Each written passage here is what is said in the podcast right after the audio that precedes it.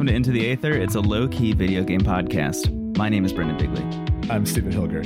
I'm glad to be here. Today has been a very sleepy day for me. We're recording on a Saturday night. I woke up this morning at somewhere in the realm of like 9:30 or 10 and then stayed in bed playing video games until like about 1 p.m., which rocked. Hell yeah. It was the best. I hate that my first thought was that's very strep throat behavior. I got strep a lot as a kid. Brought me right back. It was strep throat behavior. Yeah. yeah. Absolutely. I mean, it- right now it's it's like we're about to hit a very cold week in Chicago, Mm, and it's been like snowing slash raining for the past few days, and it's about to transition from like low twenty degree weather to single digit weather in a few oh days. no. Uh, so yeah, I'm I'm also going to plan on many video games in the future. Yeah, what 400 hour RPG have you downloaded to prepare for that? exactly. Hunker down and play Persona 5 Royal again. Yeah, for the third time. Yeah. Well, I guess I guess Royal would be second, but you know, I've already played Persona 5. Yeah. You could play 1 and 2 finally. I would love I think the, here's the thing.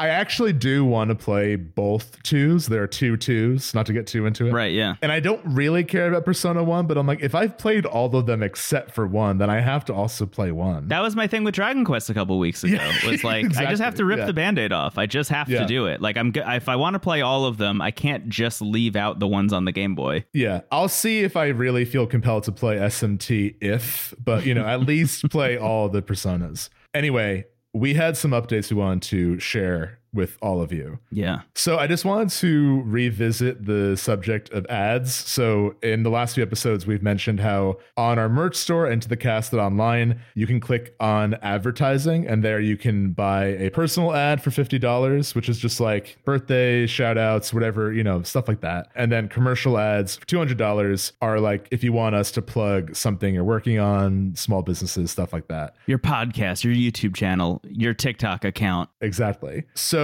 the plan right now is to give patrons of at least the $10 tier an ad-free version of the show. But we wanted to clarify with them like does that mean also personal ads? So we're just working that out. I think the plan right now is to keep the personal ads and exclude the commercial ads. But just to kind of be blunt, like this is all so new to us before we like officially set anything in stone. We just wanted to feel it out, see how it works for all of you, how it works for our patrons, and how it works for us before we set anything in stone.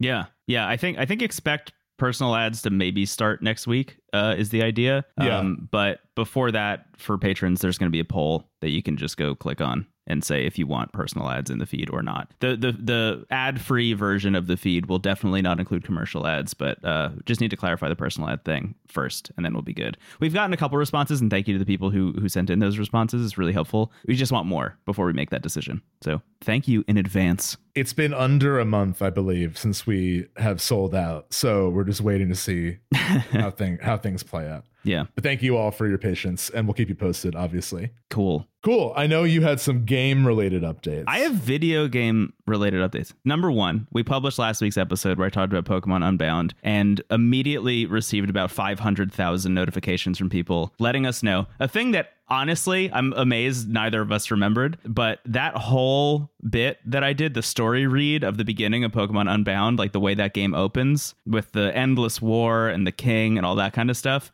That's pulled right from Pokemon X, and why? That's like the the guy who has the Floette, the little flower Pokemon. You've seen them, even if you don't play Pokemon. You've seen the meme of the guy holding the little flower Pokemon, and he says it's been three thousand years or whatever it is. That's AZ and Flabebe. Yes, Um, or I think it's it's the evolution of Flabebe. But yeah, I I just completely blocked that out of my memory. Me too. like you could either remember the guy who wants to kill everyone because they're not fashionable enough, or that story. You can't remember both. The human brain wasn't built to retain both stories. I, th- I think it, which of those two things you remember, I think, uh, illustrates if you're a left or right brain person. It's the new version of the Myers Briggs test. yeah, yeah. I'm I'm ENFJ. I remembered everything except AZ. Yeah. uh, yeah. ENFJ, no AZ, basically. Yeah, I, I I completely forgot about that. Um, I mean, I remembered AZ and I remembered that it's been however many thousands of years thing, but man, I for the life of me could not remember what was going on in that dude's life, you know, thousands and thousands of years ago. And if you I- had to- I, I was I was surprised to find that the Pokemon Unbound story is trying to is trying to not only canonize but like make any sense of what's going on with AZ because that was a character they introduced and then just completely dropped in future games. Maybe that happened in the anime. Maybe there's like anime stuff about him. I have no idea. I haven't watched the anime. But as far as I know, from playing the mainline Pokemon games, AZ has gone unrevisited. So shout out to Pokemon Unbound for trying to make sense of nonsense. I, I think the fact that Pokemon Unbound is pulling from the canon illustrates two things to me. Mm. One is that every Pokemon has like a Buck Wild story happening in the distance somewhere, but rarely does it come to surface, at least right away, not usually in the opening. Mm. And the other is that Pokemon Unbound is much more faithful than we probably assumed. Like we were talking about how a lot of ROM hacks tend to be kind of like dark and gritty and they try to make Pokemon into like a more adult kind of thing. Yeah. And Unbound wasn't really doing that, other than the gym full of people smoking weed. There really isn't anything. It's, there like, pretty on brand. find. Yeah, it just it just wouldn't open with that. I guess is the big difference. Mm, yeah, yeah, right. You're just an 11 year old who needs to go deliver a package, usually. And that is what happens, but it's They don't tell by- you what's in it, but you have to deliver a package. to Professor Yeah, you're you're delivering a sketchy package to the to the weed gym. Yeah, exactly. what could it be? So thank you for the notes about that. Honestly, I lost my mind uh, discovering that fact for myself. So shout out. Uh, also, Pokemon Unbound continues to be great. That's a game I'm still playing and enjoying a lot. I'll, I'll like I said, I'll, I'll revisit it and bring it to the show again when I've played more of it. I will also give a shout out to our friend Chase from Video Game Podtimism. They weirdly enough also talked about Pokemon Unbound in their last week's episode, which is Oh, cool. a wild bit of fate, I think, aligning. They record or sorry, they released that episode the day we recorded ours, which is even weirder to me. Is like the universe on that Sunday specifically was really interested in Pokemon Unbound. Two different packages for two different professors. You know, just a Wingull and a Fearow in the sky passing each other in the night. Which one are you going to use your Master Ball on, Stephen? Wingull, definitely. I love that quadruple weakness to electricity. Uh, if you want to hear more about Pokemon Unbound, you can go listen to that episode of Video Game Podtimism or stay tuned when I bring it back eventually. Um, yeah, I definitely want to play it. I'm excited to eventually get to it myself. It's so good. I forgot to send it to you. I'll send it to you. So there's that. The other thing that like just has to be mentioned at the top of the episode. yeah, this is more of like a confession. So if you if you haven't listened to the show for very long, if you like joined on with the new Goaty episode and you're here and you're kind of like new to the Aether, there's an interesting thing about our podcast.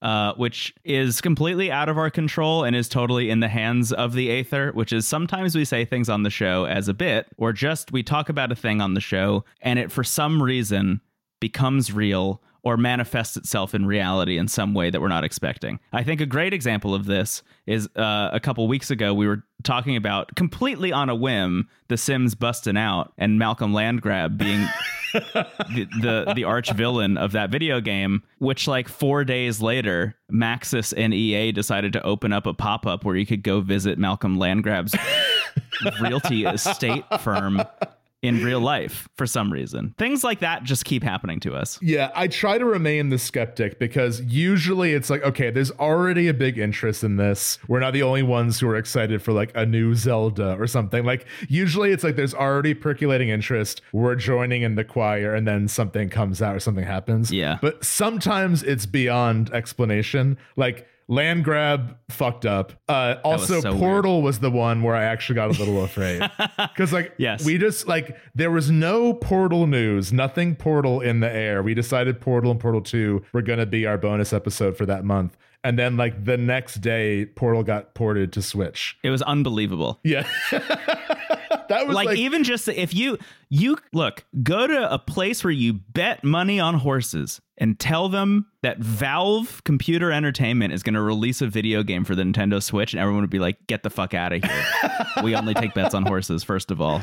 And second Yeah. of all, that doesn't make any sense. Uh, and yet it happened. The companion collection announced and released for the Nintendo Switch. Unbelievable that, that happened. So this week's uh, unbelievable gift from the Aether is I've been bringing Golden Sun to the show for the past couple weeks, and literally I'm out. I'm out at dinner with our friend Alana, who's been on the show before. I'm talking to Alana about how much I love Golden Sun. I get on the subway and I'm playing Golden Sun on the subway home, and I'm in a tunnel. And when I get out of the tunnel, I get about 400 notifications and text messages from people in my life telling me that while I was in that tunnel, Nintendo announced Golden Sun for the Nintendo Switch. And not only that, but they also announced Golden Sun The Lost Age, which is pretty wild because the, they had announced about 10 months ago that Golden Sun was going to be released for the Game Boy Advance, like Nintendo Online thing. It was planned already, so that makes Yes. it a little less creepy. but Right. Yes, yeah. they they had announced that it was coming, but I feel it was like literally I think two weeks ago or three weeks ago that I came on the show and I was like, why haven't we heard about this? It's been ten months, and the answer is we've heard about it, and it's been exactly ten months. Uh, but coming with the Lost Age, I think is great. So if just a quick, quick, quick recap. But Golden Sun originally in development for the N64, and then while they got towards the end of development, uh, Nintendo was like, "Hey, sorry, Camelot, but the GameCube is coming soon. Maybe you want to pivot your strategy here." So then they completely reshifted the game to be in development for the Game Boy Advance. Instead, realized that the story that they had scoped out for the N64 was too big for the Game Boy Advance, split it into two games, and that's why you have Golden Sun and Golden Sun: The Lost Age. They're really one game. I think in a lot of people's minds, everybody who's played both of them is like it's one game, especially considering the first game, for what I know and have heard, kind of ends on a cliffhanger, and you should just play the second one. So, know in between those two games, when you're done with one of them, uh, you have to enter in like a long string of code to port your save over from the first game to the second game. And I think the thought in the like Golden Sun fandom was like, if they port both of these games to Nintendo Switch, maybe they'll make some way of making that easier. And there seems to be some confirmation that is the case. So the way the way it works, and this is wild. I haven't reached this myself, but I, I learned this recently, and I feel like you would love this also. When you're done with Golden Sun and you go to pick up Golden Sun: The Lost Age, they ask you if you want to import your save, which I remember from when we played that for the Game Boy Advance. Uh, Yeah. But I ignored it because I didn't have a save to import. But if you click yes, I would like to import this save. They ask you if you want to import a bronze, silver, or gold level save. And what that means is if you do bronze, it's like 10 characters long, and you import like some of the stuff that you had from your old game. If it's silver, it's like 20 or 30 characters long. And you know, it takes a long time because you're using the Game Boy Advance like you're using a keyboard on the Game Boy Advance. It's a nightmare. And if you do a gold level save, it's a hundred characters long, and you import everything you had, and and it, it accounts for every decision you made and everything that you found into Golden Sun: The Lost Age. Okay, now I want a GBA demake of the Mass Effect trilogy and same rules for like, okay, Wrex is gonna die unless you enter this correctly. Yeah, a bronze level save means no Wrex ever. you have to hit silver if you if you want Wrex. Sorry, Miranda. I don't remember that. I didn't enter the save properly. I love that. I love I love that they did that uh, with those games. I think that's very funny. But apparently there's some there's something that makes it easier in the version that is going to be coming out. I, actually, by the time this episode is out, Golden Sun will be out on the Switch already, which is great. Cool. Um, but I'll be curious to see how long it takes for somebody to confirm or deny that that is actually true because I think the Nintendo of Japan account tweeted out that they made something like that easier. The other thing that they added, which is wild and I don't think worked initially but now does, is you can play multiplayer battles also, Yeah. but online against other people, which is so cool. I know we've been saying for years, finally competitive Golden Sun between you and me, but I would love to play. That sounds too weird to not do. Right? I would love that. Wouldn't that be really fun? Yeah. I'm excited, and and there's a piece. So I'm I'm 12 hours into Golden Sun at the moment on the Game Boy Advance, playing on my Miyoo Mini Plus, and I'm like, do I just start, Start over, over. again on the Switch because that's just going to be it's going to be a good experience. I love the Switch. The thing it I'm I'm torn between the portability of the Miyoo Mini, which like fits in my pocket and is great on the subway, and the Nintendo Switch, which is the Nintendo Switch and has like one of the most beautiful screens I've seen on a device ever in my whole life. Uh, the OLED version specifically. Uh, I can't decide between the two, but I'll pr- I'll probably end up playing it on the Switch if I was to guess. Yeah, I think 12 hours isn't a big it sounds like a lot, but in an RPG that's basically like you got out of the house and bought a potion. I'm just under halfway through the video game, the first one. Also, I imagine does the Miyoo Mini let you fast forward at all? Uh, it does, and rewind and have save states, but also you got save states on the Switch version. Yeah. Okay, cool. So I guess you could re you could fast forward and, and try to catch up a little bit there. Yeah. But uh Yeah, that's the thing. I think I'm- I might finally I think I might go back to it on Switch now that it's out. I think this feels like the time Yeah. for me to revisit it. man, 2024, the year of Golden Second Sun. chances. The year of Golden Sun. Sorry, the year of second chances. You're right. The year, of, yeah, just specifically Golden Sun. Fuck Xenoblade Chronicles 2. It's all about Golden Sun. Dragon's Dogma 2, get out of here. Final Fantasy 7 Rebirth, no thank you. I can't believe in our Goaty episode when we're like, "What are you excited about for next year?" And I was like, "Nah, I'm good, nothing." And I like totally forgot.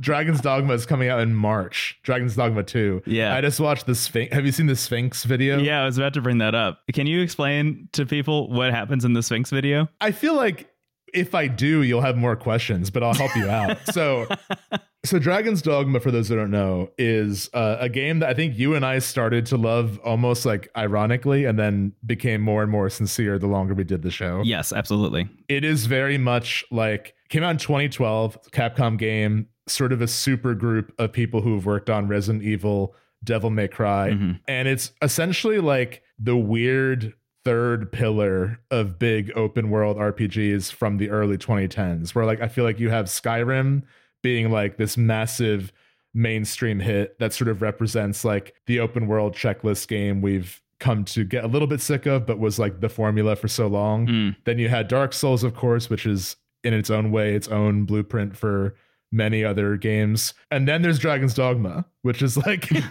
I feel like we've only just now started to see some of Dragon's Dogma's influence in games like Elden Ring. And I'm Yeah. sure there are more, but like I feel like I've just heard more praise for that game. Even just in the time we've been doing this show, like I hear more people just like confidently sharing their love for Dragon's Dogma without hesitation in the last like 3 or 4 years. Yeah. But uh, so the sequel's coming out and it looks incredible. It, it very much looks like right now, my gut feeling is like, what if Elden Ring was a little bit arcadier? Is sort of the energy I'm getting. Mm, I love that. Yeah. But what made Dragon's Dogma so special, other than the bizarre pawn system, which I can't possibly explain on top of the Sphinx interview, is uh, it's one of those games where like it's truly open, and it's so open that it might even feel like slightly unfinished or unpolished. But there's something about its openness that makes it feel like a living world. You know, Yeah. it's the kind of game where your curiosity might lead you literally down a well, and then there are like end game level creatures in that well.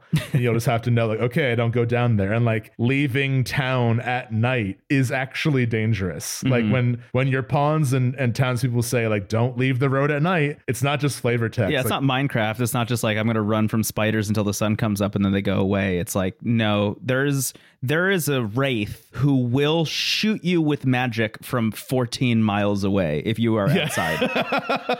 exactly. Yeah, so it was an IGN video called Dragon's Dogma 2 Get to Know the Sphinx. And they were just talking about how much there is that's just completely optional. Like we're like they're like we're highlighting the Sphinx and this is something we put a lot of work into, but it has nothing to do with the main story at all. Which is like that's the most Dragon's Dogma thing you can say. Those were mu- that was music to my ears as soon as I heard that. I was so excited. Yes. But yeah, it's like it's this horrifying, like Junji Ito esque Sphinx. Yeah. That uh, you have to like, like the myth of Oedipus, like talk to and and and answer a riddle. Otherwise, like it becomes a really hard boss fight. And they said even the fight itself is a riddle, which is so cool.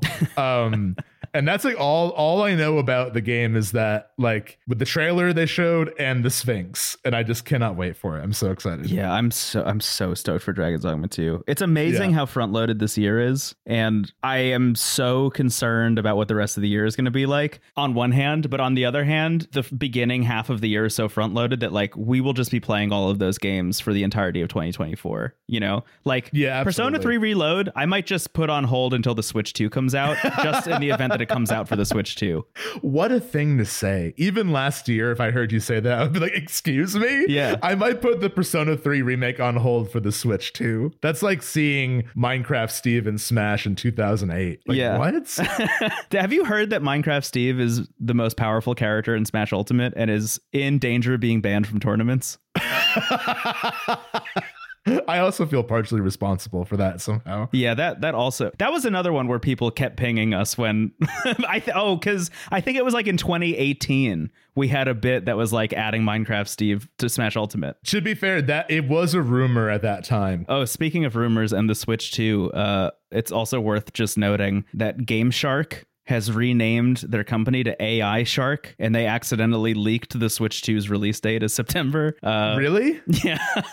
they've AI they've shark. they've since said that it's just like speculation on their part, but like they said it in a way. I, I I'm I'm not going to pull up the exact quote, but they said it in a way that implies they like actually know when it's probably coming. So just get ready for that. I'm expecting if I if I was to put money on it right now, I'm expecting a March reveal similar to the Switch One, and then a fall 2024 release. Kind of exactly what happened with the Switch One. Yeah, but I'm honestly kind of excited that this year's lineup is more up in the air because one, I think like it gives us more time to prep for GameCube and like just kind of Yeah. really follow our own curiosity. But I also, I mean, AJ mentioned how they want to spend like or make a more active effort to check out indie games, and I think the same is true for me. Like, well, you know, I'd I'd like to use whatever platform we have to like boost things that have a really small audience. You know, Yeah, go play Astral Ascent. exactly, exactly, exactly right. Sphinx, man, Dude, the Sphinx, the Switch 2, Golden Sun, Pokemon, and ads. and ads. Can't wait to figure that out. What an episode. Uh, what a podcast we have here. Chef's kiss. And why don't we take a break, uh, get a glass of water or something, and move on to the next game we have here? oh, I'm excited to hear about all the climbing you've done. I've done a lot of climbing. Bye bye. Brendon, Hello. I have been playing a game called Jusant recently. Mm. I hadn't heard about this game until somewhat recently. Uh, AJ brought it up on our Goaty episode because it was on their list. And I started seeing it for the first time when I was tallying up all the results from the Discord poll. And uh, it was honestly one of the more popular, like it didn't make the top five of the Discord, but it was one of the more popular entries in that poll. Um, so it's been on my mind for a while. And uh, I finally, finally did it. I downloaded it off Game Pass and I'm about halfway through. It's a very short game. It's like four to five hours. Oh, nice. And, Why haven't I uh, played this? What? yeah, uh, it's fantastic. Uh, so the premise of the game is you're this person who the story is very minimal and most of it is just visual. Uh, but you arrive in a very like beautiful but sad kind of like Mad Max. What was once an ocean is now kind of a desert, and you're approaching this like tall tower in the distance. And the game is all about climbing. So I've heard people compare it to Death Stranding, except rather than carrying packages, you're climbing. Uh, I think that's not a bad comparison because the way it works when you're climbing is you use the shoulder buttons to control like what you're physically grabbing onto. So it's not unlike Uncharted or Tomb Raider, where like when Nathan Drake or Lara Croft are climbing at something, they'll stick out their hand to like what's possible to be grabbed. Mm, yeah. But in this case, like it's almost I wonder if this game is in VR. I feel like it has a similar like look to it where like you're using the joystick to move the arm around. And if there is anything to grab, the character will move it around. And then when you pull down the shoulder button, they'll grab whatever it is on the wall and keep climbing. Mm. I feel like the central mechanic alone, I could see having like a huge splash effect on any game that has climbing from now on. Like I just feel like it's it's such an immersive way to interpret climbing because I think you know we're we're used to how Uncharted and Tomb Raider do it. And I think now the stamina bar in Breath of the Wild and Tears of the Kingdom has also kind of become like common game vocabulary Yeah. and having like following up on those two styles of, of design of game design for climbing and making it like a little bit more in the player's control i feel like is a brilliant idea that's kind of been in front of us for a while but no one's like done it yet Really committed to it. Yeah. yeah, so I think like that alone is is a huge success of the game. But to give a bit more about how that works, um, so you'll be you'll be climbing, but every like it's not concretely divided into levels, but there are specific areas and there are also chapters and there are like little whimsical moments of story. And there are sort of what resemble levels where you'll be climbing from one part of the mountainside to another and then there's like a checkpoint of some kind and usually when you begin climbing your rope will like automatically attach to a nearby uh like hole in the wall so if you do fall down you won't fall past that point Yeah. honestly this is maybe a weird note but i almost wish the game was less forgiving with that because like i don't want it to be like fully getting over it with bennett foddy but i feel like it would be even more immersive to have that like oh my god, if I if I let go here, I have to do all of this again, or Yeah. like I'll lose this progress. Like I'm I, I don't know if that's fully what they were going for because I think overall the game has kind of a zen feel to it. Um, it actually reminds me a lot of Ico in terms of just like the minimal design and sort of the sound of the these open places and this remnants of like you know houses and where people lived and some machinery uh as you explore and climb the mountain you'll find like journal entries of people who used to live there and and it's said pretty explicitly that like the ocean dried up and everyone left Mm. and it's not quite clear why the, char- the player character is climbing this tower but you also have this strange blue minion uh with you Ah, banana. I knew that was going to happen. uh, they can let out like a, a song, and that will sometimes cause plants to grow, and you can start climbing them too. Oh, that's cool. So in the first like early areas, you're basically just like, you know, rock climbing. But then eventually you can use that mechanic to create vines and stuff to start climbing. Uh, and then there's one part, my favorite part of the game so far is uh, there are these like beetles that come out of a hole in the mountainside, and you can grab onto those, and then they like walk and move you up. And I like let out a small laugh, and so did the character. Oh, this is so fun! like, Yeah. I love this. I, I I I love when games have the confidence to recognize like what moments are going to land really strongly, totally. and then they start to like. So I think early on I had this feeling of like this is really cool and I'm enjoying the central mechanic and I love the look of this game and, and the the Ico energy of it all. But I, I wanted it to be a little bit higher stakes, but they do ramp up the difficulty a bit where once you get to where I am in the game, I'm on chapter three, you enter kind of like a a very um the sun gets very intense and it's more of like a canyon area. So when you summon vines and stuff, uh, they will eventually dry out. So Mhm. like they'll only be there for a few seconds. You actually have to make sure you're climbing faster to get to the next point and then maybe like use the song again. So there's a lot more variables happening. I think the game wants to really make sure you're confident with the central mechanics before they start like adding timers and stuff because you're also managing your stamina bar, which I haven't had a case yet where I've run out of stamina, but I'm sure I will soon Right. because like the way it works is like it's kind of just going down as you climb but if you if you find yourself in like a spot where you can just like catch your breath you can uh push the left joystick and you'll like regain your stamina up to a point where like if you've been climbing for too long like your max stamina will be less than it usually is Mm, yeah. you also have uh pitons that you can put into the wall that will like extend where your rope is going to and sometimes to get to the next area you have to be really creative with like not just following a set path but like jump put a piton in the wall and then like run across the side of the mountain and, and jump and hope it works out so all of that is really cool and there's also like a ton of secrets where if you just spot something that catches your interest, you can try to get there. And usually there will be some type of like glowing altar or something that suggests that like maybe there are these mythical beings on this tower. And and what I'm assuming is the case is that this creature that can summon plant life back temporarily. If we can get to the top, we can potentially bring the water back or something Mm. like that. My one, it doesn't detract from the experience, but my the one thing about this game that I don't feel is as successful as the central mechanic and just the look and and level design of it all is that, Is it that Gru keeps showing up? yeah, that's it.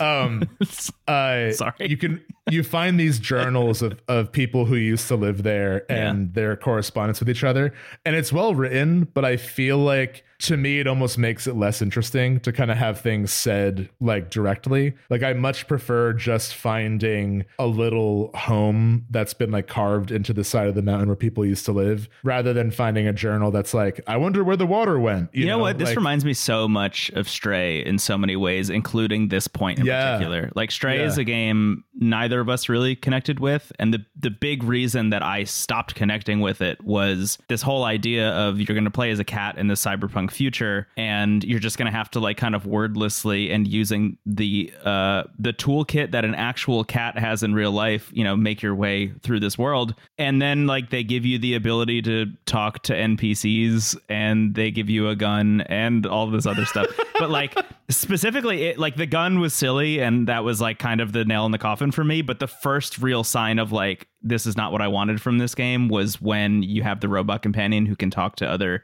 NPCs was like that. It removed the charm of the game for me a little bit, and it, it sounds really similar to this in a way. Um, Yeah. it- honestly, I I think with Jusant though, I am interested enough in the world just based on what you've told me that I think I would probably find that stuff fascinating. So I could see that working better for me. It's also optional. Like you don't have to read that stuff if you don't want to. And it's well written. It's just a matter of like to me, I find it to lack the confidence of the rest of the game. Where I think like I, I wish the and maybe that will change. Like I haven't discovered all of them. I'm only halfway through. So maybe like there are some really cool revelations that are only in those writings. But I feel like it's kind of reverberating what's already been communicated visually. Mm. So that's where I'm like, I don't I didn't need you to like say it again. Right. Because then to me that reads as like you're not trusting the player to internalize what you're showing them. Yeah. Have you seen other people? Not yet. I- It's just me and my blue minion who Even at the beginning, like in the beginning of the game, you're just like climbing. There's no It's like, just you. here's the village elder sending you off on your adventure or anything.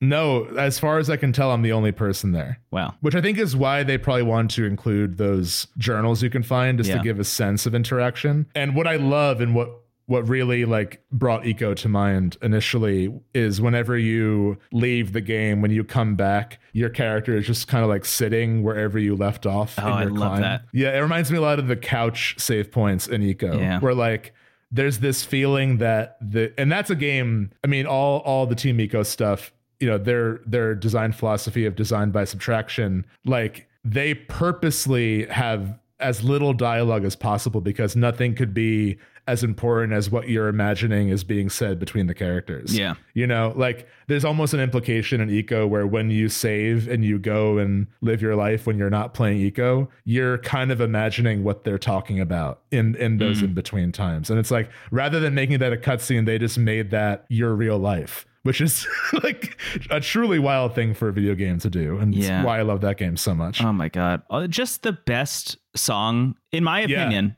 the best song in a video game is Yeah. the sa- is the the bench save point song in Ico, which is called Heal and there is a 10-hour version of it uploaded to YouTube, which I have listened to for maybe over 10 hours this week.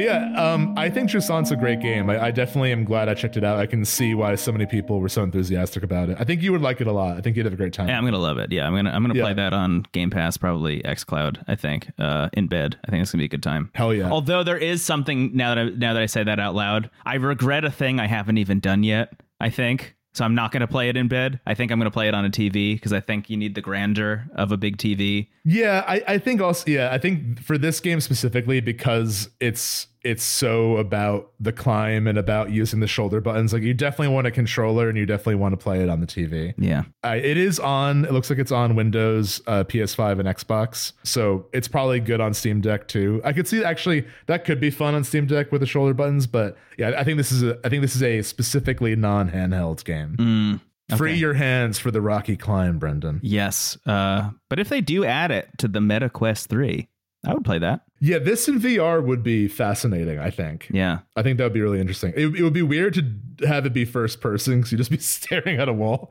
Like that was my first question when it. That's um, isn't that exactly what that uh Horizon Zero Dawn spin-off game for PSVR two was? Wasn't that? I'm called- not sure. I think it was called Call of the Mountain, and I think it is kind of that. I wonder how that is. Anyway, Yeah, I think Jusant would be cool.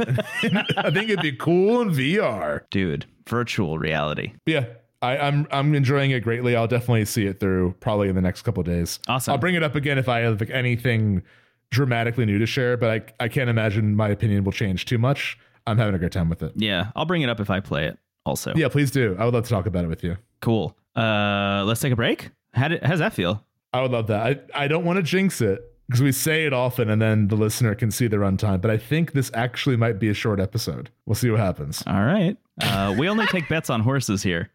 Sorry.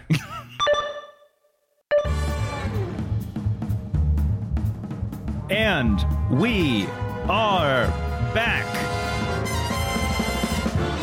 wow. I really felt like a musical cue there.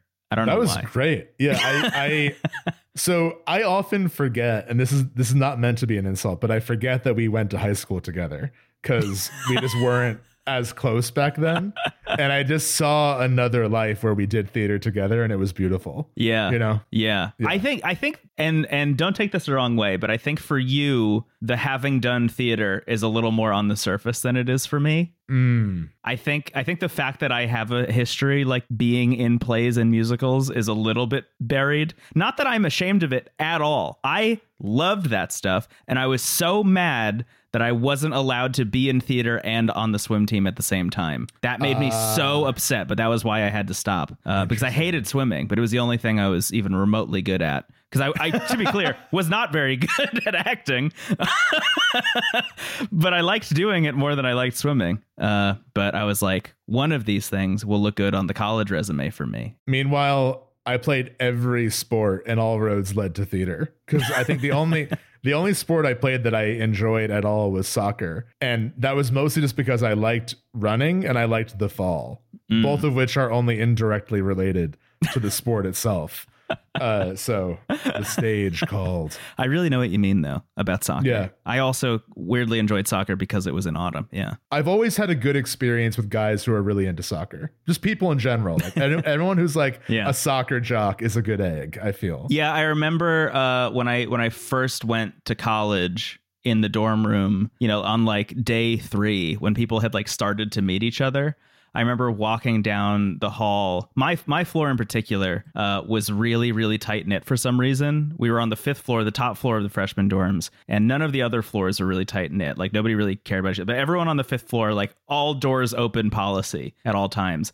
And if you went down in one direction, because it was kind of like a V, if you went down in one direction, at one end of the V, there were always people playing Magic the Gathering. If you went down the other way, sorry, if you went to the middle section, that's where people were like playing Minecraft and Halo and just like whatever was happening on like the main common room television. Uh, a bunch of people just like hanging out and like building little arts and crafts because it was art school, et cetera, et cetera. But if you went down to the other side of the V, that was the FIFA zone. It was a bunch of people playing FIFA. Hell yeah. And I loved that it was like, pick your poison, baby. Like you can hang out in one of these three places. That's the most FIFA I've ever played in my life was like being introduced to FIFA by those dudes who played FIFA in that corner of, of the fifth floor. FIFA was an excellent like college icebreaker. Like that similar Mm-hmm. thing in my dorm where like I just we just had the doors open and people would be playing Switch or not Switch. I am not that young. Could you imagine? Uh, we were playing the Wii. I have a great idea and I keep pitching it to Nintendo. Stop! Stop playing Magic. Imagine if you could take it with you. Eat shit, man. I'm tapping mountains. All right, you have you have stuff planned for today. yeah, I'm- you don't want to talk about what college was like in theater? I uh, I had a Wii and we played WarioWare a lot. Continue. yeah, actually Just Dance was the big one for us. Yeah. Yeah. Anyway. FIFA. Uh, that's the only time I played FIFA and Call of Duty. Like r- it was a casual thing for me because Mm. that's like what everyone was playing. Yeah. But yeah. Cool.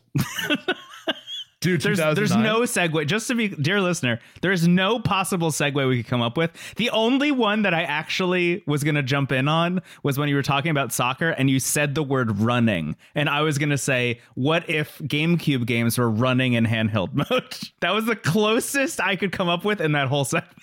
This is why we record in the morning, and also like both of us are running on no sleep. This is like it's so like I know true. people like the chaotic after hours recordings, but this is just like you're getting nothing this time. you're getting you're getting cicada shells of what once video game podcast hosts. Yeah, you're getting a car with uh with uh, no price tag on Kelley Blue Book right now. they, they, they won't even tell you how much it's worth. Just hook it directly up to that big magnet that dumps it in the trash. anyway, you know the one the one where all the Toy Story characters died in or almost did. I was I was thinking of Brave Little Toaster, that bizarre Yeah. uh, musical number in the dump. yeah, man, that movie was dark for some reason too. In the sequel, they go to Mars. They do go to Mars. It's like when Babe went to the city. anyway. We Can you believe on. that that movie was directed by the guy who did Mad Max? And Happy Feet, right? And Happy Or I- Feet. That's amazing. What an hey, oeuvre. Inside of us are two pigs. What have you one on a farm and one in a city. yes, exactly. All right. What have you got for me? okay. I'm going to take a deep breath. And on dear listener, you take a deep breath too. Let's just get the fuck Yeah, out of yeah, here. yeah. Let's just smash the eject button on this. video games, gaming, interactive media. All we right. had to we had to start a new recording because I began the last one going "Ah!" like I can't I can't do that to AJ. I can't just like get myself pumped up by screaming. At least this time there was like stuff before it, you know. Okay, dear listener, we're gonna take one more deep breath. I look, I don't want to be too mean, but Stephen ruined it. we had a clean out, and now we're right back Say in it. every week, share your feedback with us, and I'm accepting your feedback. Okay.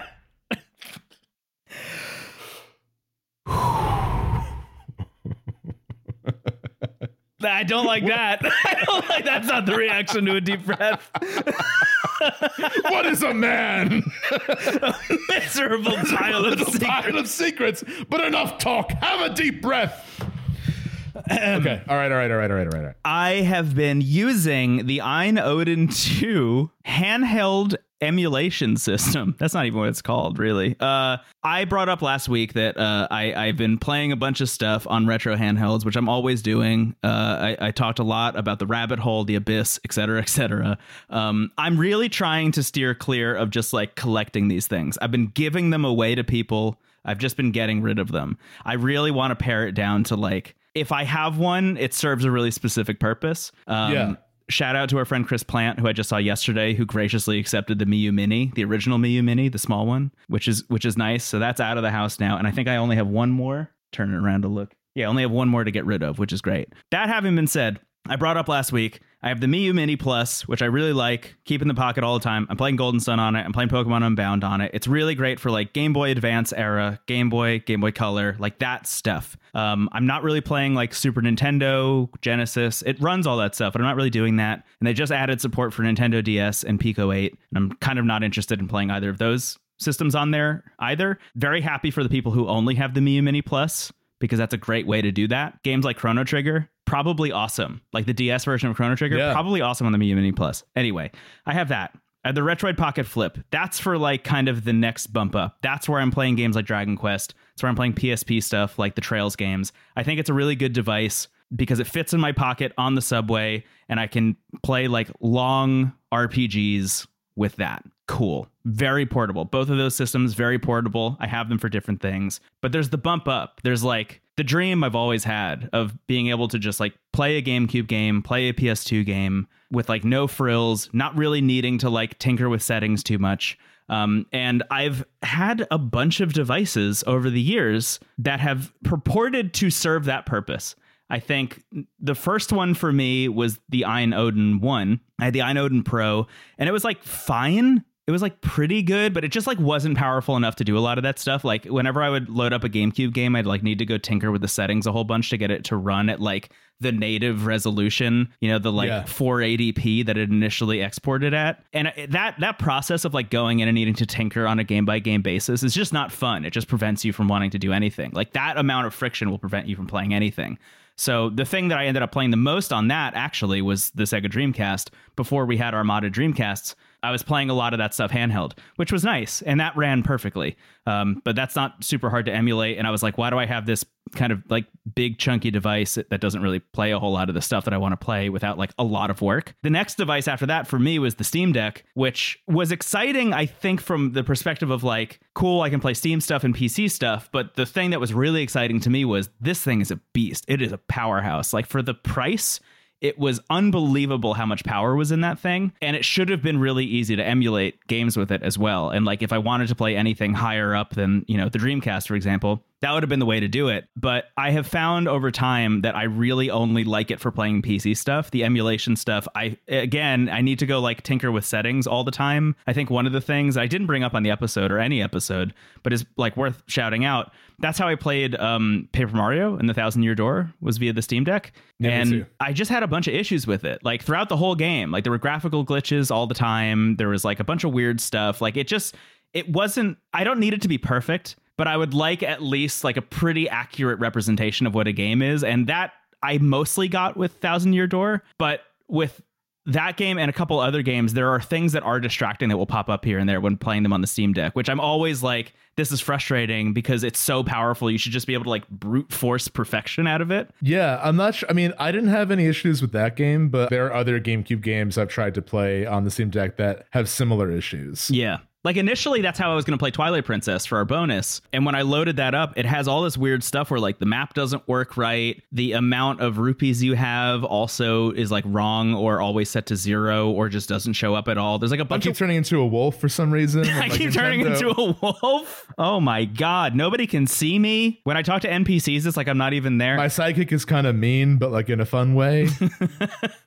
I just have found that experience to be more frustrating than liberating, which is what I was hoping for. So when they announced the Ayn Odin 2, I was a little bit trepidatious because I've been through this before with the Ayn Odin 1. I didn't really have the experience I wanted to have there. But when the reviews started coming out, the thing that everybody said about it was like, this thing is so powerful that we actually don't really know the limits of what it can do. Oh, wow. What, what we're really limited by is the software itself. So like the emulators, like the the software that people are developing to emulate these consoles is actually the limitation here, which is kind of an exciting place to be. Before I even get into talking about that experience, um, because I've heard from a bunch of people who like wanted me to talk more about what it's like to use the Ayn Odin 2 on this episode. Um, I have a bunch of thoughts. I just want to say from the outset, this is like such a niche device. I promise, like this is not me pitching anyone on the Ayn Odin 2. It is for like a really small subsect of people. There are probably other better devices, like the Retroid Pocket 4 Plus is going to start shipping this week. That is about 150 to maybe even 200 dollars cheaper than this, and also plays GameCube and PS2 like perfectly. So just a heads up on that. I have a quick, just general emulation question. Yeah. because you're you're much more knowledgeable about this than I. Is it right to assume that right now, like the level overall, the level of emulation is caught up to like PS2, GameCube era? Like that's like kind of the cutoff of like guaranteed performance in a sense. Yeah, yeah. I actually that's like a, that's a pretty good way of putting it. Like that stuff in particular is gonna run perfectly if your machine can handle it. Got it. Right? Like if you have like a Windows PC that's all specked out, like you could play GameCube stuff at like 4K if you wanted to, because that emulator. The Dolphin emulator, which plays that stuff and the stuff for Nintendo Wii, is like at, it's just at a point where you could play that stuff pretty much perfectly. They have like almost the entire library covered. It's great. Um, that team is amazing. The PS2 side is a little bit iffier because there are a couple people developing emulators. The most famous one on Android was called, believe it or not, Aether SX2. Um, go. that ended up uh, getting like shut down. Like the person who was running it, I think, got a bunch of death threats and stuff, and was like, Oh, wow. this isn't worth it. I'm out." Goodbye Yeah. the last build of Aether SX2 is still amazing, and I have run everything that I've wanted to pretty well with it. Um, but there are other PS2 emulators out there that people really like. That having been said, just to answer your question, the PS3 emulation scene is starting to really come up and has improved a lot in the past couple of years. Same thing with the Xbox 360 emulation scene, the original Xbox emulation scene. So we are kind of like the cadence that we've been on for a while is still continuing, which is interesting. So I think, you know, come back in three or four years and we might be talking about the Ayn Odin 5 that runs Xbox 360 perfectly, you know? It's interesting that we're getting there. The weird outlier here, obviously, and I brought this up a little bit last week, but the weird outlier here is the Nintendo Switch, just because that thing is like almost running on Android. You can just kind of port stuff to it very easily, or like at least the emulator has been uh, developed at a pace that I think is much faster than any other emulator I've ever seen in my life. Where like the speed at which people are getting things running is like, oh man, this was kind of a, a big news item when it happened. But like Metroid Dread isn't even out yet. It has leaked on the internet and it is already running better on the Steam Deck than it will on the Switch. Things like Right. that. Um, yeah. That's that's where the Switch emulation scene is at. That is really, as I mentioned last week, that's like not even a gray area. That's like just don't go there area. Yeah. Because that stuff is available. And yeah, I think like, you know, support it while you can. But I am glad that that development has been improving so rapidly because eventually when Nintendo is like, hey, we're shutting down the Switch eShop, it's nice to know that the entire Nintendo Switch backlog will be playable on most devices pretty much immediately when that happens. Yeah. I mean that's the same thing that happened with the 3DS. You know, Exactly, Where like I think if it were up to Nintendo, like a lot of that stuff would just be unavailable, like Right. completely. You know, Yeah. so it's not an ideal scenario where like game preservation is entirely up to emulation, but I'm glad it's there for that reason. Yeah, yeah. And the thing the thing with the Switch also it feels a little bit like the Dreamcast, you know, which we talked a lot about in our episode with Plant and also in our own episode where we covered the whole library. But like the Nintendo, the Nintendo Dreamcast. Oh no, the Sega Dreamcast. Run! the Sega Dreamcast had no DRM in it at all and allowed people to just burn their own copies of any Yeah. game they wanted to on a CD they got from like Radio Shack or Best Buy or like even a Walgreens and just put it in their Dreamcast and like pirate those games. It's unfortunate that the Switch is having that same thing because I think the you know, how much does it hurt when you do that with Tears of the Kingdom? Uh, Who can say? But I do know that it does hurt the indie scene, right? Like when a game like, I don't know, pick anything, the Spelunky comes out, you know, Spelunky 2 comes out and a bunch of people pirate it instead of buying it. That's where it hurts. And that's where it becomes a Yeah, bummer. it's. all- I feel like too. The Switch is notably more involved. Like there are a lot more indie games that are like. I Yeah. feel like coming out on Steam and Switch is kind of the new norm in some ways. Exactly. Yeah. Yeah. Um, so that that's where my concern lies with I think the the rate at which the Switch emulation scene has kind of popped up. I will give a shout out to our friends over at MacStories, um, who have been talking a little bit about Switch emulation recently, and also coming at it from like the most clean cut way you possibly can, which is like having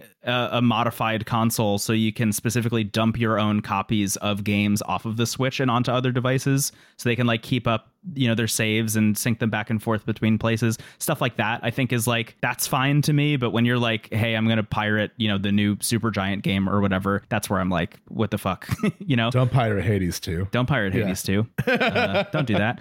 Also, it, it is worth mentioning the 3DS emulation scene also like pretty rock solid. That's by the same team that's doing the Switch emulation, um, Cool. and it's really well developed and good. Uh, so shout out to them. Anyway, I have been kind of looking for a long time for a device that could just play GameCube and PS2 stuff like really well. Mainly because I just want to revisit a lot of my favorite games, and there's no way to do that. Uh, there are games that I've thought about all the time and like have always wanted to bring to the show that I just couldn't. In fact, actually, a, a great example of this is when I brought Lord of the Rings: The Third Age to the show. Yes. The reason that happened is because with the Iron Odin 1, I was trying to play Lord of the Rings The Two Towers and Return of the King, which were these like amazing, almost gauntlet style hack and slash games where you played through those movies uh, with like, you know, a party of four and you would level up all your characters. Like you would level up your Aragorn and your Legolas and your Gimli and stuff. And it was like just so fun and silly and a game I dumped tons and tons and tons of hours into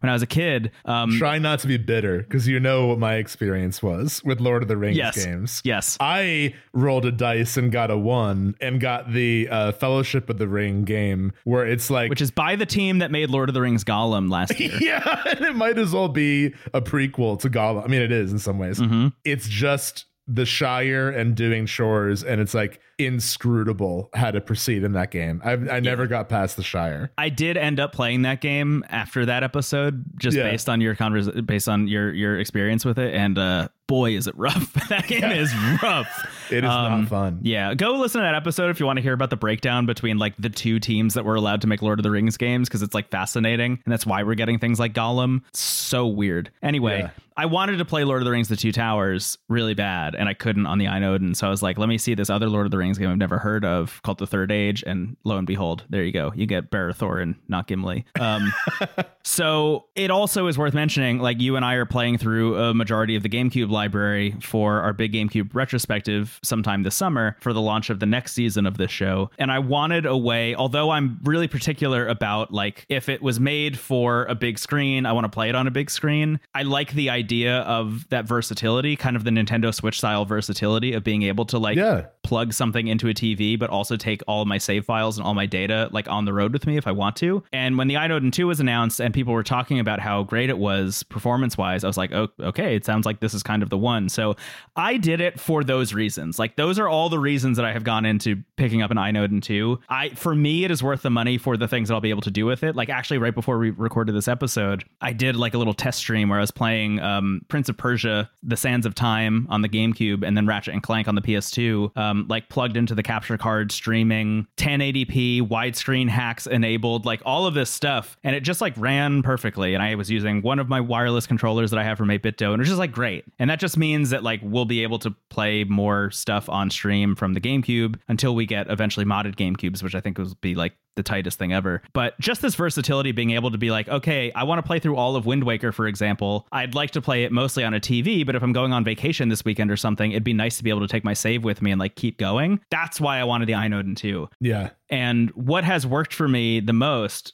about this device and the thing that it that that makes me hesitantly recommend it to people again it's i think a little bit too expensive for what it is but the thing that makes me hesitantly want to recommend it to people is it just doesn't require that tinkering at all like it just is so powerful that any game you boot up if you are comfortable with it playing at like the native resolution, it will run flawlessly. And in my case, everything I've run on the GameCube, I've run at 3x resolution, which is bumping it up to 1080 with widescreen enabled. So it's, you know, full 1080p which rocks. And also the PS2, I'm bumping up to 1080 as well with widescreen enabled. And it just doesn't slow down and it just is fine across the board. And it doesn't require me going in and being like, okay, what's the like graphics backend that I'm using? Do I want any aliasing on or off? Like, do I need to enable these hacks? Do I need to go into a spreadsheet on a subreddit and see if like there are a couple settings here or there that'll make it run well? Um, the answer to all of that is no. It just it just works. And that's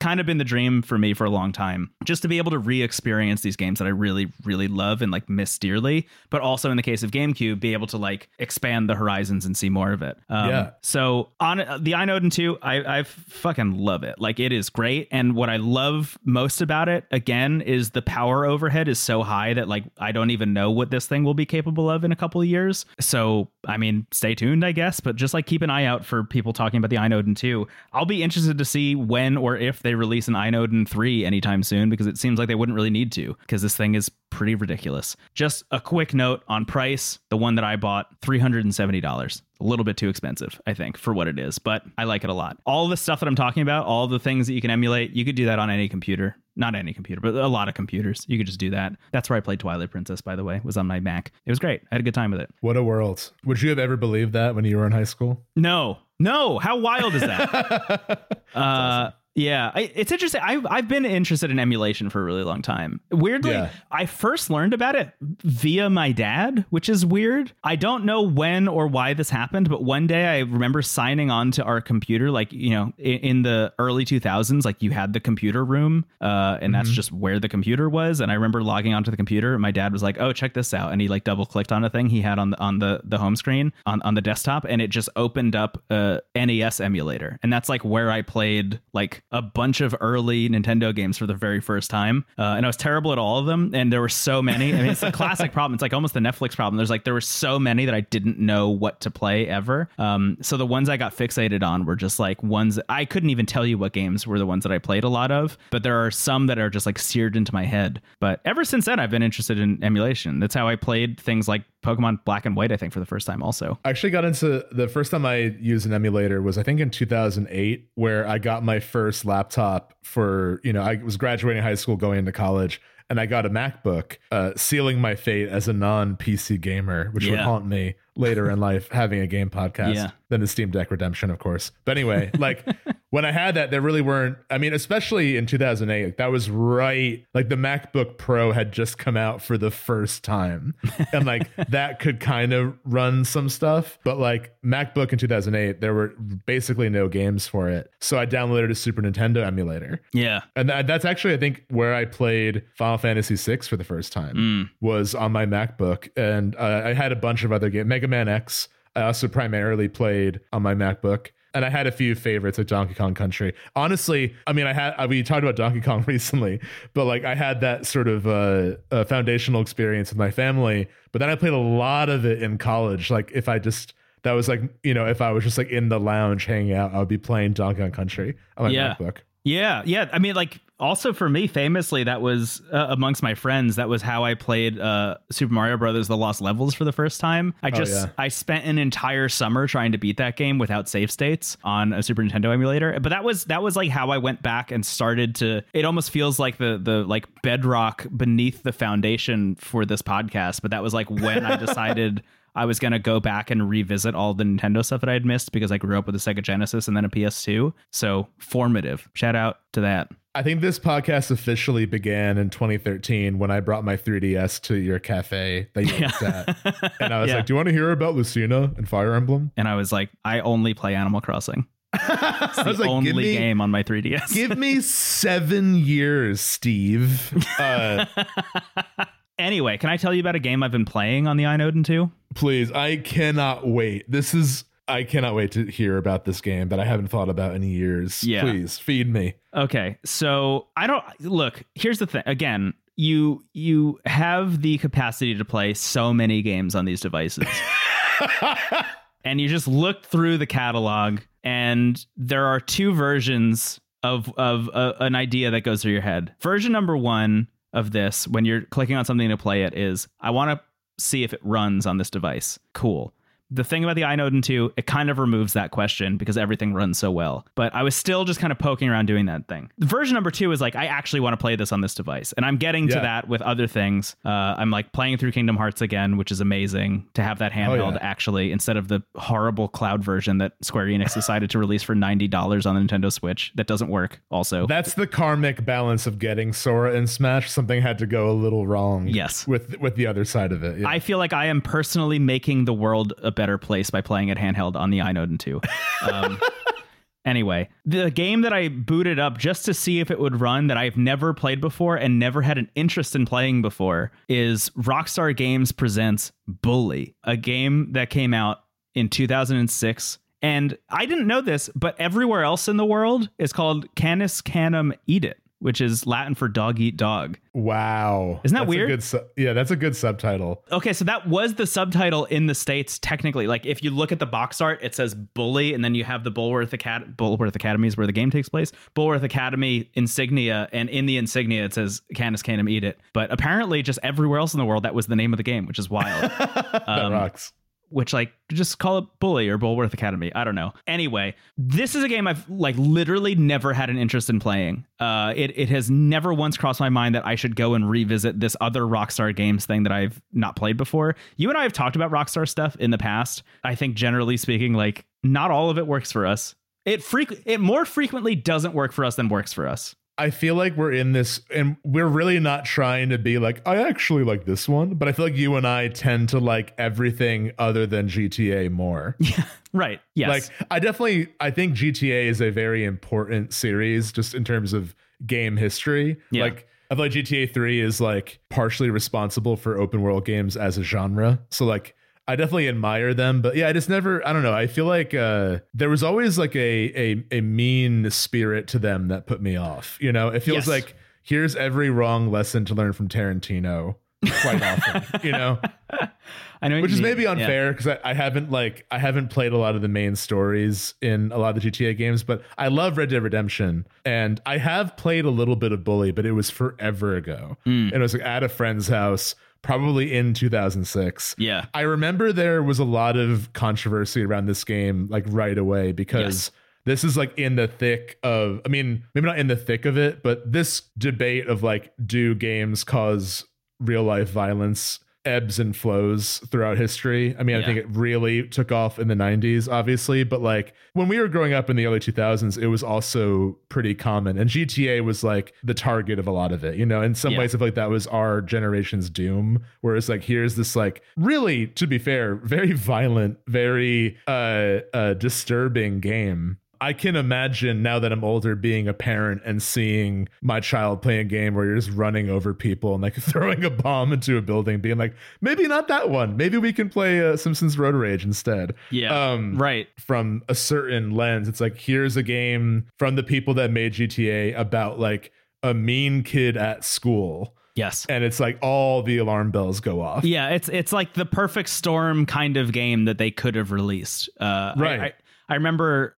disbarred attorney Jack Thompson tried to uh, get this game actually like removed from sale in the United States at least. He he was like for those of you who are maybe too young to remember this, which is definitely possible. He he was a guy who was like specifically an activist against video games and he was like the leading proponent of the idea that video games cause real world violence and he hated bully. he like man he hated bully. Uh, I'm actually I'm on the Wikipedia page right now for bully and uh, in 2007 this is a quote from Wikipedia. In 2007, Yahoo Games listed it as one of the top 10 most controversial games of all time. Yeah. Which is pretty wild. So all of this like floating around Bully, I just have never really had an interest in playing it. I did I did play all the GTA stuff like growing up at friends' houses and stuff. I I ended up playing 4 and 5 of my own volition when they came out. I think when a GTA game comes out like in general, it's kind of hard to avoid that Sure. marketing blitz that happens. Even if you don't own it, you'll play it. You know, Yeah. like there Exactly. and knowing you and I, like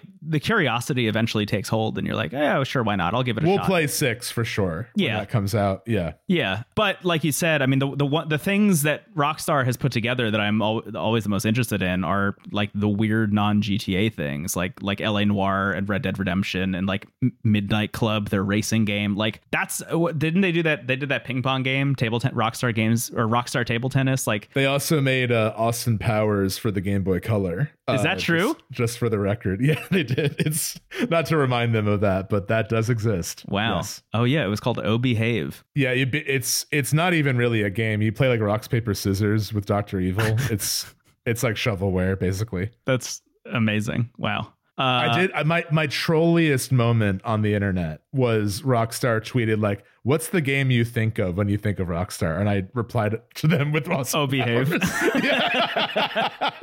And it was me actually holding it. It wasn't even just like the Wikipedia picture. It was like, "I have this." That probably made at least one person at Rockstar Games very Yeah, happy. yeah, yeah, yeah. I, I hope that was my intention. I was not trying to cause trouble. I was not trying to be a bully. I, okay? Uh, Yeah. Oh, great, great, perfect. Thank you. We're Um, back. So Bully Bully is a game again. I really have had no interest in playing, um, but I booted it up in the uh, let's see if this runs on the Odin kind of camp. And first of all, it did. It ran very well, and I started watching the opening cutscene, and uh, it involves this kid.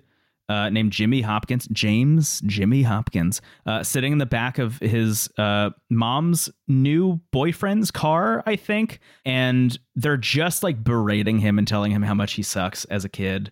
And he's like, he's really just like dunking on this new guy that his mom is dating. And they drop him off in front of the gates of Bullworth Academy. And this woman comes out who is, I think, like the assistant to the dean of Bullworth Academy and is like, Welcome to Bullworth Academy. We're going to whip you into shape. Go meet the dean change into your uniform and as soon as you like walk into the front gates kids try and beat the shit out of you like within seconds. It's like the first thing that happens in the game is like a, like as they're like okay you know you walk into the gates and right in front of you you have to like cross this kind of square and in front of you is the actual school building uh, where all of your classes will take place. And it's where you have to go meet the dean. And as soon as you take like four steps like a bunch of kids with like untucked shirts like uniforms kind of like ripped apart they just like come out of the woodwork to try and beat you up. And they introduce the fighting system immediately. And i was shocked at the fighting system i think because like it's it's really similar to what they had in san andreas. Yeah. but the thing about it that really works for me and the and the thing i think that really just like glommed me onto this game pretty quickly was it just feels like scrappy and slow and real in a way that i wasn't expecting. Like gta mm-hmm. i think is coming from the perspective of like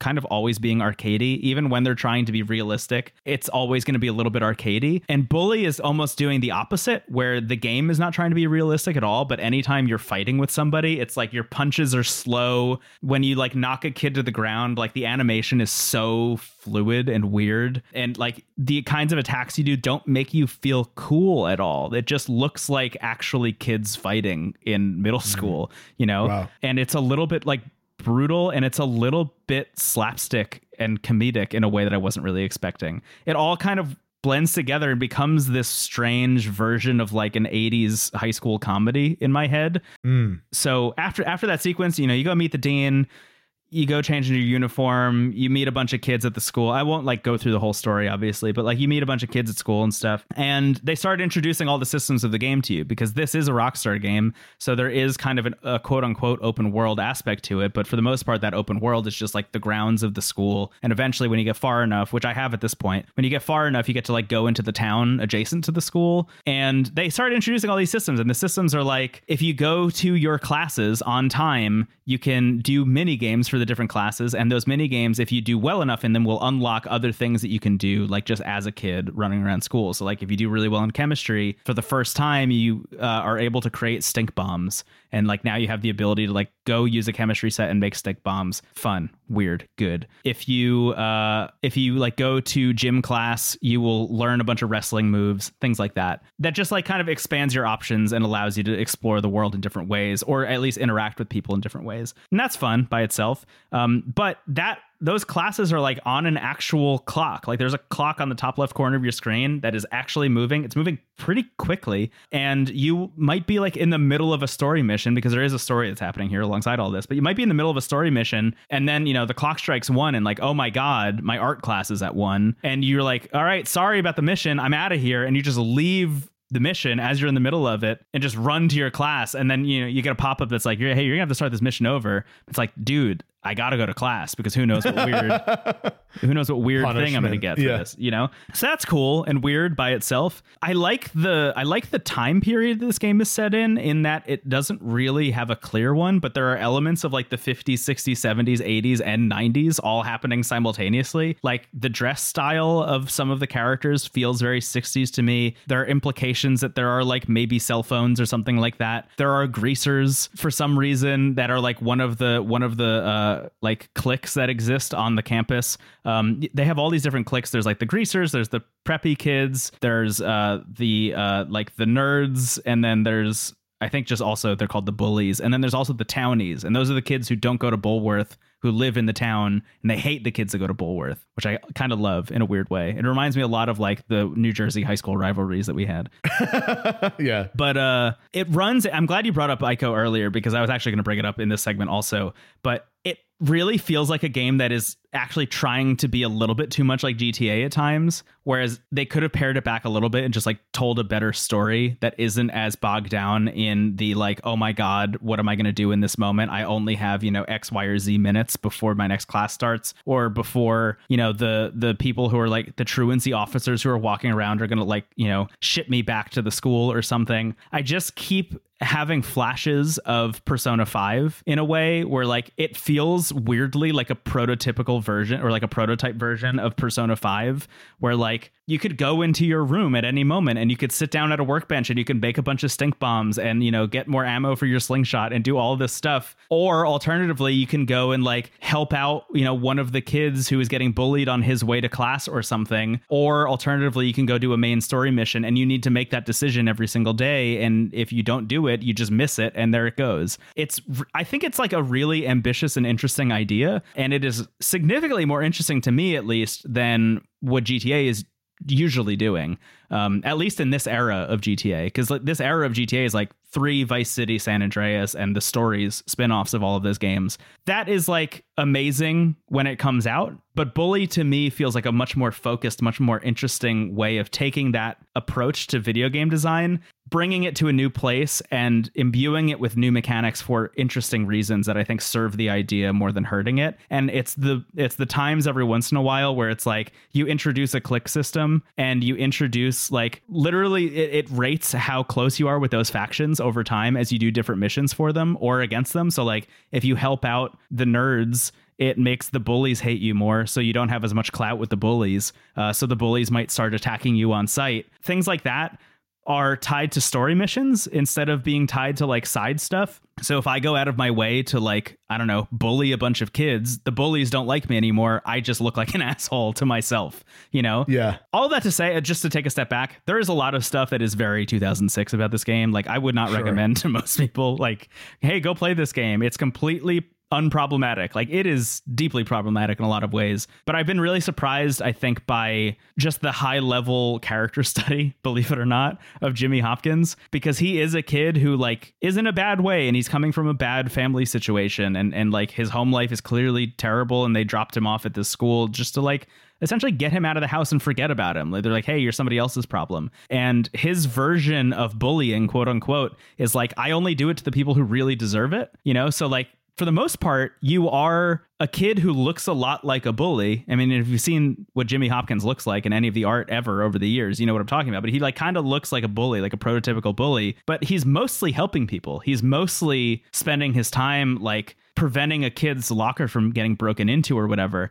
That doesn't mean that he's not also breaking into lockers every once in a while and doing a bunch of stuff that like would be classified as bullying, definitely. But they give you this big tool set of things that feels very like, you know, I would say like late middle school kind of shenanigans and pranks. And you can honestly use most of them to just like help people instead of hurting them. What ends up becoming pretty apparent over the course of the first act of the game is like the kid who takes a shine to you immediately is like straight up, not using this word lightly, a sociopath and like they call him that multiple times in the game. Like he is a kid who proclaims to want to take over the school, quote unquote, lies to everybody all the time, goes and like beats people up for fun. Like he just sucks. He just is a horrible person. And Jimmy kind of takes a shine to him also because he's like, oh yeah, this kid seems like he's kind of running the school, so I might as well tag along with him. Until obviously he betrays you very early in the game um, because he kind of sees you as a threat. Maybe I don't know. But what it becomes and this is the thing that surprised me and it reminds me of my same turn with the yakuza franchise where i like was coming from it like the game is called yakuza. You think it's going to be kind of a gta set in japan for a little bit and then it turns out that like it's maybe this really interesting exploration of masculinity uh, and and how yeah. like the patriarchy could be fucked up.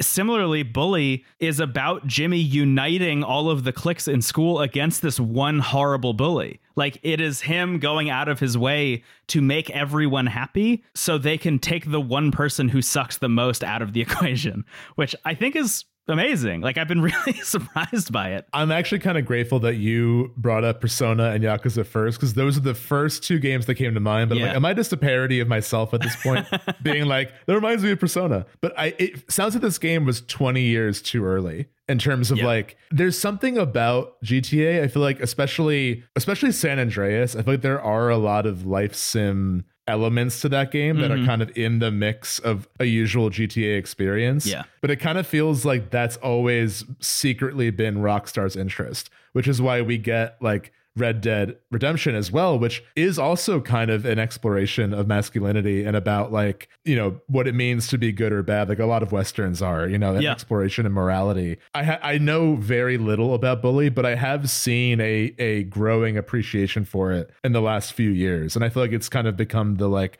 sleeper hit of Rockstar's catalog. Yeah, that's how I'm starting to feel about it at least. Yeah. The, the game that it reminds me most of, and and I think the the real reason that it has stuck with me and has become a game that I have played for like a bunch, uh, just a bunch of hours over the week at least, um, especially on a device that has like maybe thousands of games on it that I could be playing at any moment is that it reminds me a lot of Psychonauts. Like it feels so mm. much like specifically the the opening hours of Psychonauts when you just have when you finally unlocked all of the camp and you can go around and just kind of explore the camp at your own volition and like yes, I could go do the next story mission, but instead I could just like run around and see what's going on here and collect a bunch of things and just like progress a bunch of side stories and just like see this world that Double Fine has put together. I feel very similarly about Bully, where like there are days in which I just ignore all of the quests and I just go to the classes because the classes are fun and the mini games that are associated with those classes are fun and also I'm being rewarded for them. So why not just do that? I also think just on on the side of this game being controversial, you can play this game like an asshole if you want to.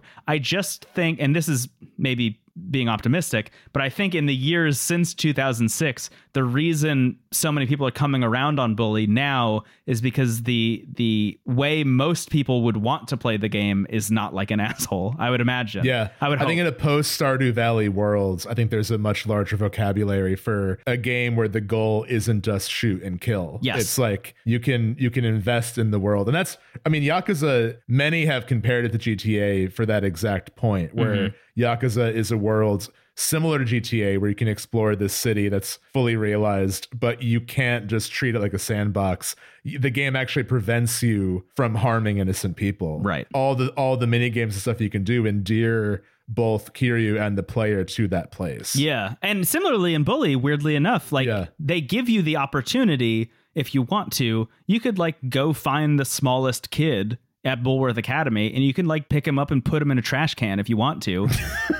but immediately, you know, because they have the GTA wanted meter kind of thing, the wanted meter goes off the charts, and like the police might show up. You know, like yeah. they will they will immediately throw you back in your dorm room if you do anything like that, it'll just like forfeit everything that you had done that day. So there does seem to be just mechanically, like you know, I, I think it's it's worth highlighting and worth saying out loud at least. Like if a mechanic is in a game and it's implemented in a certain way, that is another way of telling a story or imbuing a game with its themes. And to have moments like that appearing in Bully, where it's like, yeah, you can take a slingshot out and go into the girls' dormitory. But if you do that, you're going to get detention, and detention actually does suck in this game. You know, like they are actually punishing you for being a little shit. I think that's weirdly positive, even though they still let you do it in the first place. It reminds me a little bit of all the people who are asking for the ability to like kill the kids in Skyrim for some reason, and like all the mods that existed on Nexus mods who were like, God, I these kids are so that. fucking annoying. Like, oh, why can't I just do this? It's like, because that sucks. You know, I, I feel a little bit of that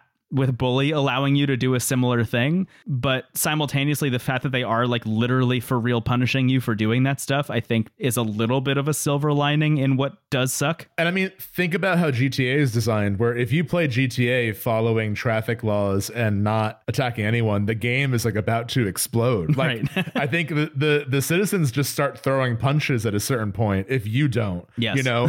Whereas it sounds like Bully is actually designed in a way, it's almost like a the positive version of the bait and switch, where it's like 2006 Rockstar. Red Dead's not out yet. This is before Red Dead, right? yeah yeah So it's like I feel like a lot of people are going into this game with GTA in mind, but the game is designed to be more fun if you are a good kid, basically. Yeah.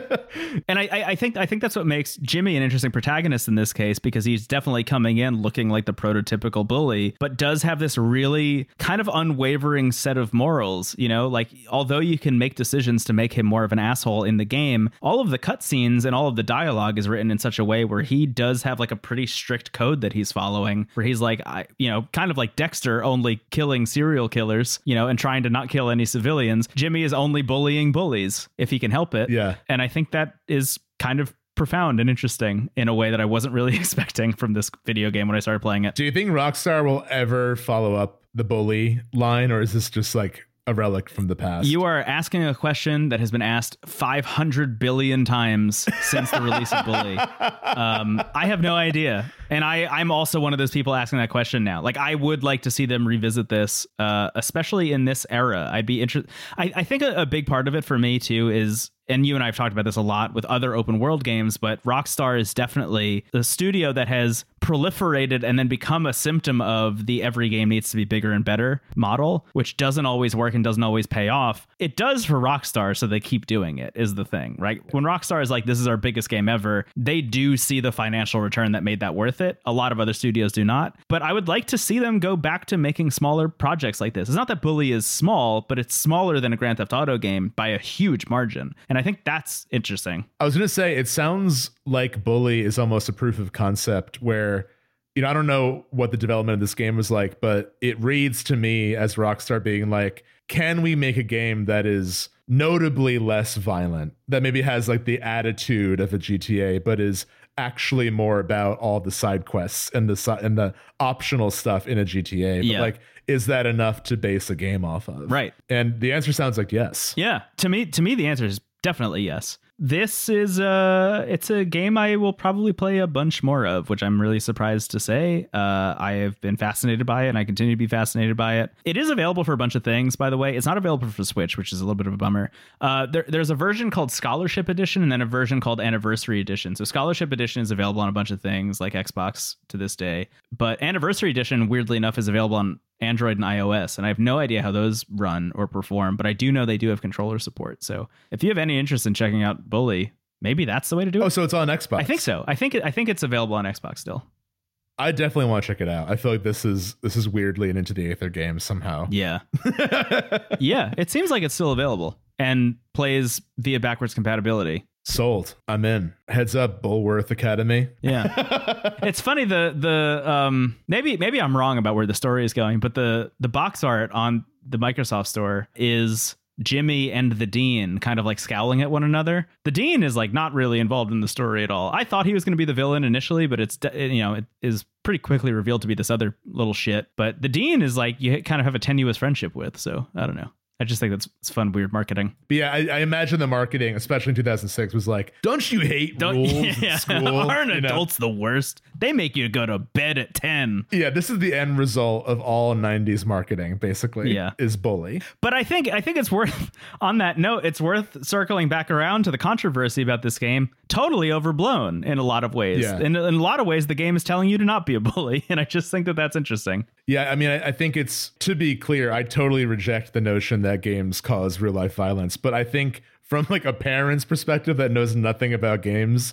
seeing like the premise of this game after GTA, Yeah. I can see why the the red flags went up. Yeah, absolutely. Um, but I'm I'm glad it was all for naught. That's bully. That's Uh, If you play it, I don't know, bring it bring it up on the show. I'd be curious to hear your thoughts about it. I th- I weirdly think you're gonna love it. Like love it. I think I think I will. This sounds like it's perfectly for me somehow. yeah, I'm I'm just short of saying that I love it because I think I just need to play more of it. yeah. But it has all of the ingredients of a thing that I would normally love. It reminds me a lot. One of my favorite movies of last year uh, w- was uh, The Holdovers by Alexander Payne. I'll give a shout out to our friend Brendan. We have a text chain where we just talk about the holdovers all the time. It's a great movie, uh, and it's about a bunch of rich kids who uh, don't get to go home for Christmas break. And Paul Giamatti is like a, a kind of like the meanest teacher in school and has to oversee all the kids who like didn't have families to go back to for Christmas break. Feels so much like Bully in retrospect, which I kind of love. It almost makes me like it even more.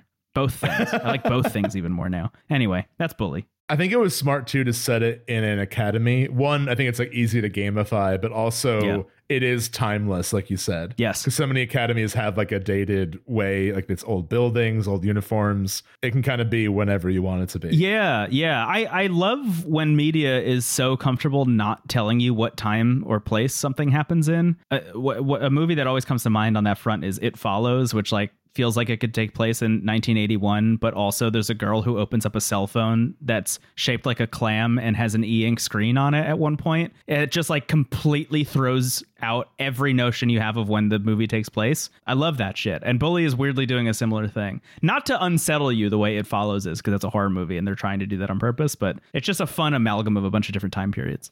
If Bully was trying to loudly announce it's 2006, how would it do so? I oh my god.